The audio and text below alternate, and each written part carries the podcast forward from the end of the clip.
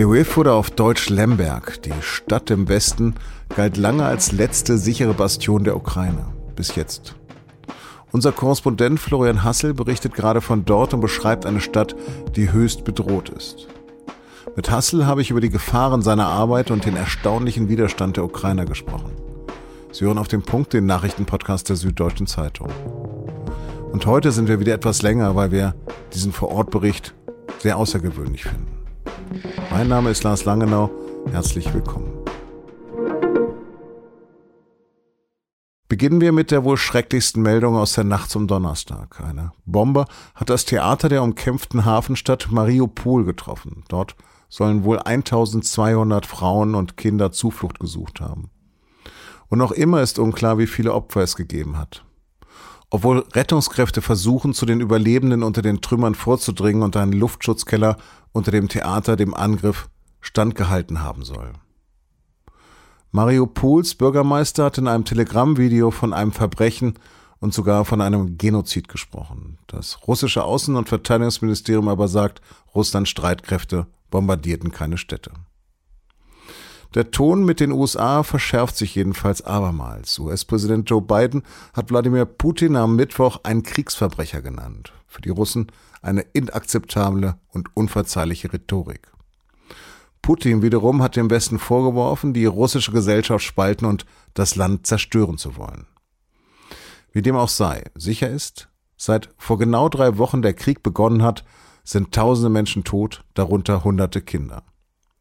Und der Überfall von Putins Soldaten wird mit aller Heftigkeit fortgesetzt. Städte werden beschossen, belagert, eingenommen. Und auch die Schlinge nach Westen, wie nach Lviv, nur 70 Kilometer von der polnischen Grenze entfernt, zieht sich zu. Und hier habe ich am frühen Donnerstagmorgen meinen Kollegen Florian Hassel erreicht. Er ist mit unserem Kollegen Thomas Avenarius erst mit dem Zug nach Krakau gereist dann weiter mit dem Taxi und den letzten Kilometer zu Fuß mit Gepäck über die Grenze von Polen in die Ukraine. Ab da hat sie ein ukrainischer Ex-Offizier in einem völlig überfüllten Auto mit nach Lviv genommen. Überall sind ihnen Massen an Kriegsflüchtlingen entgegengekommen. Direkt äh, an der Grenze waren selbst von den Fußgängern richtige mehrere hundert Meter lange Rückstauer von Ukrainern, die dann eben die polnischen Kontrollen durchgehen mussten mit Sack und Pack und Kindern, also fast nur äh, Frauen und Kinder und Gepäck, weil Männer bis 60 ja aus der Ukraine nicht raus dürfen. Und auch auf, dann auf ukrainischer Seite ging von Autos die Schlange noch äh, lange, lange zurück. Ja. Jetzt bist du mit Thomas gerade ja in, in, in Lemberg, wie du sagst. Ähm, was sind denn deine ersten Eindrücke aus dieser Stadt? Ja, das ist äh, widersprüchlich. Einerseits hat man äh, sowohl nachts wie tagsüber oft Fliegeralarm, also wie es bei uns auch wäre mit Sirenen. Bisher ist es aber so, dass äh, offenbar keine Rakete in Lemberg selber eingeschlagen ist, was dazu führt, dass die meisten Menschen die Fliegeralarme einfach missachten und auf der Straße weitergehen. Das ist nicht immer so. Wir hatten auch einen am Sonntagmittag, wo dann wirklich die Stadt stillstand und alle wohin, wohin hetzten, in Untergänge und in Keller. Was den Unterschied ausmacht, kann ich ehrlich gesagt nicht sagen. Es ist so, dass in den Einkaufszentren teilweise die Hälfte der Geschäfte geschlossen sind. An anderer Stelle machen sie wieder auf. Äh, als wir gestern und vorgestern unterwegs waren, tagsüber, war die Stadt so voll, als wäre es ganz normal, eine ganz normale Stadt. Also sie war im Stadtzentrum teilweise proppenvoll, möchte ich sagen. Und äh, deswegen sind das widersprüchliche Eindrücke. Die Stadt ist nur 70 Kilometer von der polnischen Grenze entfernt, wie du sagst. Warum greift jetzt Russland auch Ziele im Westen der Ukraine an? Um Infrastruktur auszuschalten und militärische Ziele. Also bisher ist, ist die Stadt Lviv selber nicht getroffen worden, wohl aber so 120 Kilometer äh, nordöstlich Lutsk, und zwar in Flughafen. Dann südlich Ivano-Frankivsk, auch ein Flughafen oder, oder Landebahn, Flug- und Landebahn. Es ist so, dass im Moment die Russen im Westen der Ukraine ausschließlich militär- und strategische Objekte angreifen. Die wollen verhindern für den Fall, dass die Ukraine tatsächlich noch beispielsweise Jagdflugzeuge bekäme, dass die überhaupt noch von irgendwo starten können. Ist es nicht auch ein wahnsinniges Risiko, dass der Krieg jetzt so nah an die NATO-Grenze kommt? Ja, das, äh, das weiß keiner von uns. Ich glaube ehrlich gesagt nein. Ich glaube schon, dass dass Russland sich auf ukrainischem Territorium ausschließlich austobt. Ich halte die anderen Sachen für Drohgebärden. Auf der anderen Seite weiß man bei Putin nie so genau, was kommt. Es weiß auch niemand, wie es weitergeht. Es gibt zwei sehr widersprüchliche Entwicklungen. Die eine Entwicklung ist, dass es in den Verhandlungen zwischen der russischen Delegation und der ukrainischen Delegation äh, ja offenbar beiden Seiten zufolge Fortschritte gibt. Und das andere ist, dass Putin selbst zuletzt gestern ja wieder eine feurige anti-ukrainische Rede gehalten hat ähm, und wieder von Neofaschisten gesprochen hat und die das, das neue Märchen aufgewärmt hat, dass die Ukraine an Biowaffen in, an zehn Stellen geforscht habe. Das, das soll jetzt der Rechtfertigung dieses Krieges dienen, denn mittlerweile kommen in Russland sicherlich auch die ein oder andere Nachricht durch, durch seine Sperre. Kurzum, wie es weitergeht, wir wissen es nicht. Wie ist die ukrainische Armee aufgestellt? Es gibt eine Dreiteilung in der Ukraine. Es gibt einmal die Armee, es gibt eine Nationalgarde, es gibt eine Territorialverteidigung und dann gibt es noch Bürgerwehren. Die sind alle mehr oder weniger koordiniert. Und natürlich gibt es dann auch noch Schwierigkeiten mit der, mit der Bewaffnung. Und die Ukraine selber, die Armee, muss auch sammeln gehen, muss auch, ich will nicht sagen betteln gehen, aber für, für die wird gesammelt, weil es auch der an vielem mangelt. Also es ist jetzt so, dass, dass die USA vor allem, die, die Engländer, wir auch ein bisschen und, und andere Panzerabwehrraketen liefern oder Flugabwehrraketen, aber teilweise mangelt es denen schlicht und ergreifend auch an, an Kleidung, an Schuhen etc. Und wenn man jetzt fragt, was für einen Sinn hat das Training von, von bisherigen Zivilisten oder Leuten, die vor 20, 30 Jahren in der Armee gedient haben, das ist natürlich fragwürdig, wenn die dann, wie wir das gesehen haben, da einen Tageskurs machen, aber nicht wirklich vorbereitet sind für richtige militärische Aktionen. Auf der anderen Seite muss man sagen, bisher ist natürlich der entscheidende Punkt, warum die Russen so schwierig vorankommen, so hohe Verluste erlitten haben bisher, was mittlerweile auch von amerikanischen Geheimdiensten bestätigt wurde, dass die Verluste wirklich enorm sind der Russen. Und das liegt natürlich daran, dass die Ukrainer äh, auch hoch motiviert sind. Und das haben, glaube ich, auch viele von uns, mich eingeschlossen, vor Kriegsbeginn unterschätzt. Aber es ist jetzt tatsächlich so, dass man ganz viele Belege dafür hat, dass die Ukrainer und nicht nur in der Armee, sondern beispielsweise auch in dieser Territorialverteidigung, die sollte, die sollte 130.000 Mann umfassen und ist erst im Januar überhaupt begonnen worden aufzustellen. Es gibt schon viele Belege, dass tatsächlich da sehr viele motivierte Männer reingegangen sind und einiges dazu getan haben, äh, um die Russen aufzuhalten und tatsächlich gegen die Russen schon zu kämpfen. Nochmal ganz kurz zurück ähm, zu den Angriffen auf die Stadt, in der ihr jetzt gerade seid. Kann das sein, dass Putins Soldaten gerade auch noch die Altstadt schonen? Immerhin ist sie ja UNESCO-Weltkulturerbe. Wir kennen sie über die Fußball-EM 2012 und sie ist die Kulturhauptstadt der Ukraine. Mir sagen die Ukrainer hier, dass sie nicht glauben, dass Putin irgendetwas, auch sei es der UNESCO-Status, den, den Lviv hat, stoppen wird. Und es ist ja nicht so, als ob es aus, aus der Ostukraine nicht auch schon Berichte über mit Bomben angegriffene ukrainische Klöster gäbe oder Kirchen. Oder wie jetzt in diesem Falle das Theater von Mariupol oder andere. Also ich glaube, äh, ich glaube, dass das der russischen Armee im Zweifelsfall ziemlich egal sein dürfte. Und man muss auch sagen, klar haben die Russen auch äh, relativ präzise Marschflugkörper die sie dann jetzt wie auf dem Angriff auf dieses Militärlager losschicken. Aber sie haben davon relativ wenig. Äh, die schicken sie teilweise dann aus Russland ab oder von den Schiffen im Schwarzen Meer. Was aber die Einheiten, diese Artillerieeinheiten, die dann vor den russischen Städten stehen, Mariupol, Kharkov und so weiter, die schießen aus den altbewährten, teilweise jahrzehntealten Artilleriegeschossen. Und da ist nicht viel zu zielen, sondern die werden abgeschossen und ob die dann auch mal ein Theater äh, oder das Rathaus äh, oder was auch immer treffen, äh, ist da, glaube ich, eher Glückssache oder eben Pechsache. Was weißt du über den Einsatz von Tschetschenen und deren Machthaber Kadyrov? Also es ist in der Tat so, dass schon vor Beginn des Krieges es glaubwürdige Berichte gab, dass da eben eine ganze Reihe von tschetschenischen Militärs auf den Beginn des Krieges warte.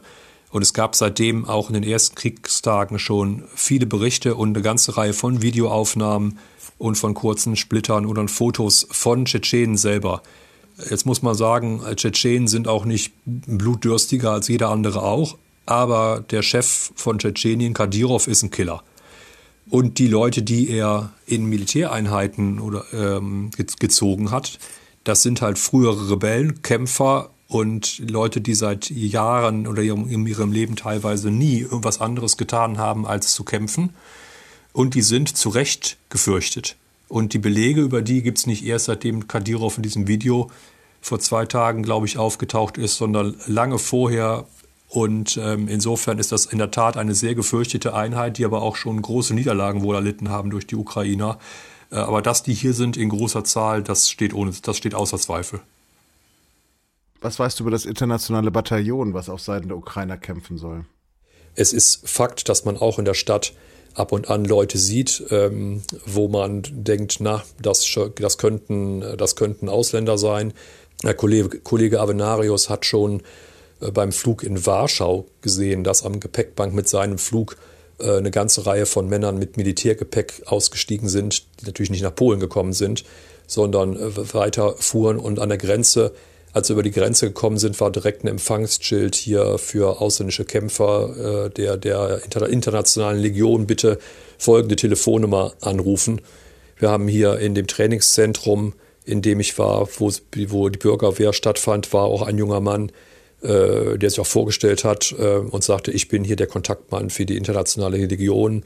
Und es waren auch zwei Männer vor der Tür, ein Norweger, ein Amerikaner, die überlegten, oder der eine hatte sich schon entschieden, dass er kämpfen wolle. Und das war natürlich nur eine Stelle. Lass uns doch mal bitte über die Arbeit reden, wie du sie gerade oder wie ihr, ihr beide sie gerade gemacht. Wie verhaltet ihr euch bei Angriffen? Wo wohnt ihr?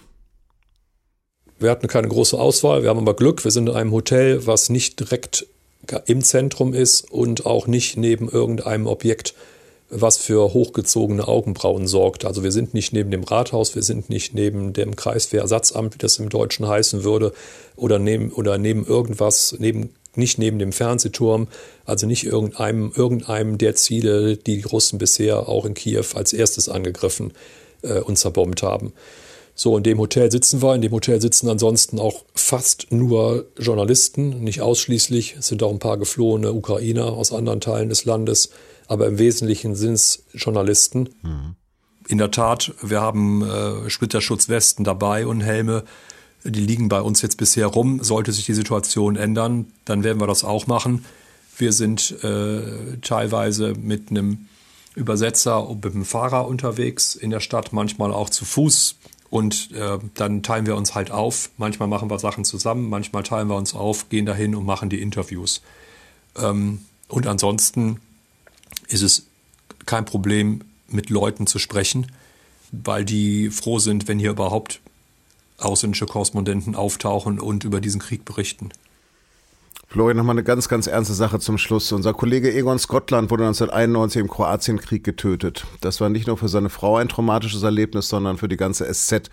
Im aktuellen Krieg sind bereits mindestens fünf Journalisten getötet worden, mindestens 30 verletzt worden. Jetzt sagt auch die Menschenrechtsbeauftragte des ukrainischen Parlaments, dass auf ausländische Reporter gezielt gefeuert werden soll.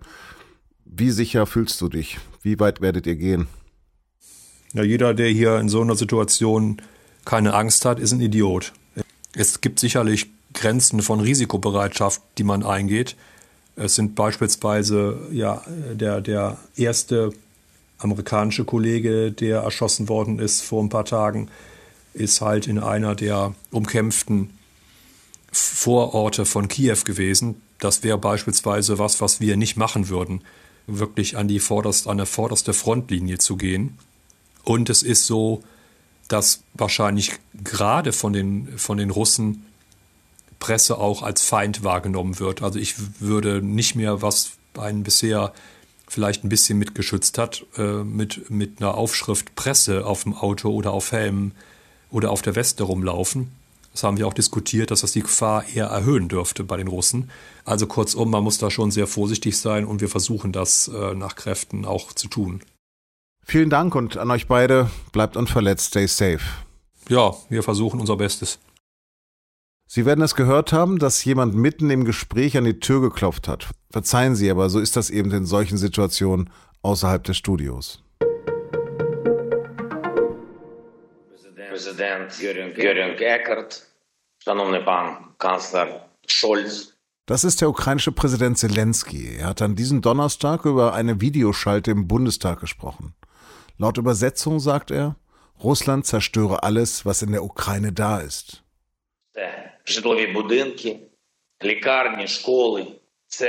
Wohnhäuser, Krankenhäuser, Schulen, Kirchen, alles mit Raketen, mit Bomben, mit Artillerie. In seinem Appell an die Abgeordneten hat er mehr Hilfe gefordert. In den vergangenen Jahren sei es Deutschland nur um Wirtschaft, Wirtschaft, Wirtschaft gegangen. Auch deutsche Konzerne würden den Krieg mitfinanzieren. Zelensky sagte auch, wieder gehe eine Mauer durch Europa. Kanzler Scholz solle die zerstören und Deutschland die Führungsrolle geben, die es verdiene. Nach der SPD ist Oskar Lafontaine nun auch aus der Linkspartei ausgetreten, einer Partei, deren Chef er nach der Neufirmierung der PDS auch einmal war.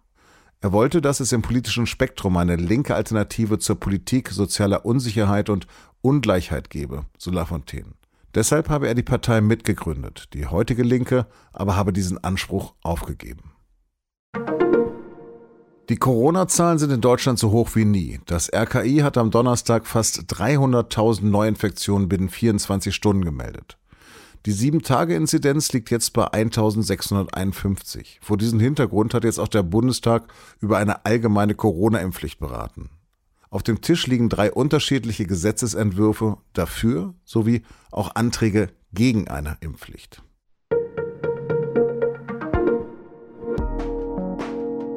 Große Hoffnung, Pech und ein paar selbstverschuldete Pleiten.